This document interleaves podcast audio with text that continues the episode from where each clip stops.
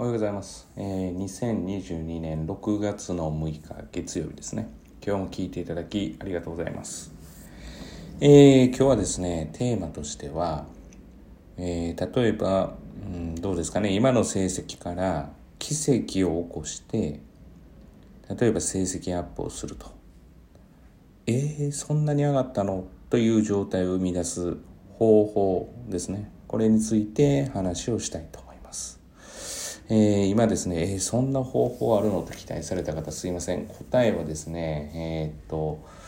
そんなええとか、すごい、そんな方法あるのみたいな感じではありません。えー、人の2倍、3倍することです。もう以上です。もうそれしか基本的には方法はないです。まあ、人と同じ、えー、っと割合で、もし、えー、時間を割いてやるんだったら、えー、その時間を使った中身に関しては人の2倍3倍考えたやり方を要は取らないといけないと。結局、えー、考えた時間が、え長いものを、え端的にやると。ただし考える時間は必要なわけですから。そうすると総合的な時間って変わらないですよね。ただ、えー、がむしゃらに、え、何も考えずにやっていくと、まあ、考える時間はありませんからとにかくやると。いうふうにするとまあそうですね途中からですねそのやってることが意味をなさないということもありえます。例えばワークを10周しましたよと言っても、えー、成績が上がらない人もいます。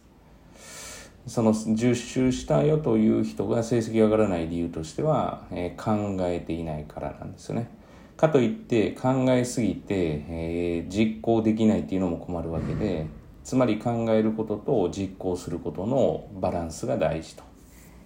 いうような、え、ことだというふうに思っています。奇跡を起こそうと思ったらもうそれしかないんですよね。まあ、結局人の2倍3倍人がしていない時に自分がやる。で成績っていうのは、えー、例えば通知表だけを考えると絶対評価なわけですから人を蹴落とす必要はないわけですよね。と考えた場合スポーツで競争するものに比べると、えー、まあ、例えばチーム内の、えー、レギュラー争いとか、まあ、もしくは、えその他、うん、どうですかね、え普通にその個人競技として誰かに勝つ、まあ、テニスであるとか。まあ、とかと比べると、えー、非常に、えー、まあ、やりやすいというか答えが見えやすいものだというふうに思っています。まあ、そこでですね何かしらのアクションをして結果が出ると、まあ、当然ながら自信も持つわけで、まあ、こういうものは勉強という競技というふうに考えてこの勉強というテストという、まあ、競技ですねと考えてそのテストという競技がえ得意な人もいれば不得意な人もいるんですけれどもそれはさまざまな例えばスポーツにおいても、えー、何においてもあるわけでそしたらまずやってみないといけないことってやっぱり時間かけてみることですよね。でこのポッドキャストでも何度も話してると思うんですけどやっぱり向いてるか向いてないかって時間をかけてみないとわからないところがありますから、まあ、それで向いていないというふうに、えー、まあまあ後悔せずにスパッと切れるかはたまた最初から向いていないと言ってぐじぐじ言ってまあちょっと悪口みたいになってますけどぐちぐち言って取り組まないかっていうことの違いじゃないかなっていうふうに思ってます。だからまずやってみることが大事じゃないかなと。特にもう伸びることが分かっている場合のやってみないっていう選択肢はもうこれは基本的にやる気がないというかまあ上げたいと思ってないということだろうなというふうには思います。それも含めてですね塾での立場は当然成績を上げるということなんですが総合的にやっぱりその子が頑張ろうとした時に適切なアドバイスができるかということが私は大事だと思っているのでまあそうですね求められる能力としてはやっぱ見ることなのかなっていうふうには思っています。で、え、元に戻すと成績アップのためには、え、人の2倍3倍やるということだけです。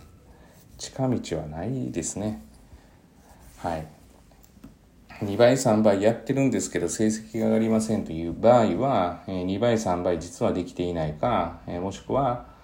その2倍3倍と思っているところが2倍3倍になっていないかもしくは、まあ、あんまり言いたくはないですけれどもやり方が間違っているうんまあ、やり方が間違ってやっていた場合に、えー、やっぱりそこで自分で気づこうとしないといけないというのがありますから基本的にやり方って自分で見つけるものだと本当に思っているのでまあそういうところかなと思います。だから今のやってるのに上がらないっていう場合はおそらく必ず原因があります。上がらないのには絶対に原因がありますから上がるものには何かって言ったら不思議な上がりがありと。まあ以前ですね、えー、ブログか何かで紹介した、えー、元、え、ー、と、監督ですね。えー、今亡くなられた野村監督、野球の野村監督ですね。言われてた。勝ちに不思議な価値ありと。負けに不思議な価値なしということで。負ける時は不思議な負けっていうのはなくて、まあ当然そこには理由原因があるっていうことと一緒です。つまり成績が下がるのにはそれなりに理由があるし、上がらないのにも理由があります。ただし、えー、たまたま取れることはあるのに、えー、あるので、だから点数が取れることに対しては結構理由はないこともありますということですね。まあこういったことも知っていただいて、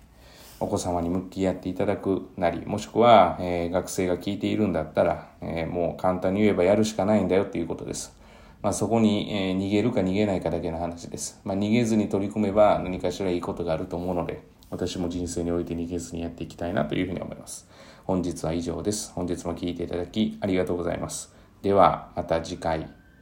一つ忘れてました。本日も、今日もですね、皆様にとっていい一日となることを願いまして、また次回お会いしましょう。では、